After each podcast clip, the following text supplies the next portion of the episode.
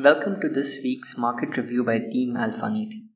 As expected, while this week started on a high with Nifty making a live high at 17947, it was followed by selling pressure emerging across stocks led by FII liquidation, who have been sellers in excess of 6,500 crores through this week. The DXY rallied strongly through the month of September and is currently at its highest level of 94.2 recorded in 2021. This has obviously led to across the board sell off in risk assets, with global frontline equity indices falling anywhere between 5 to 7% from their September highs.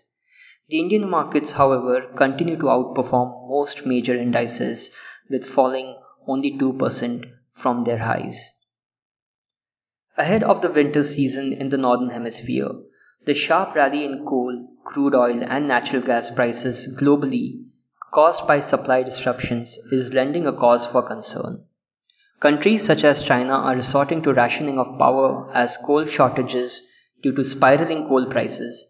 And as per a Reuters report, it is estimated that up to 44% of the country's manufacturing activity stands to get hit due to these power cuts. Even in India, coal inventories at power plants are at their lowest in the past few years, which is a definite cause of concern. This is a space that needs to be watched closely for further buildup of inflationary pressures in the system. The US debt ceiling drama continues to unfold, and certain pockets of the market continue to play up on this account. We, however, believe that as always, this is one can which is likely to get kicked down the road and markets should tide over any hiccups on account of this concern.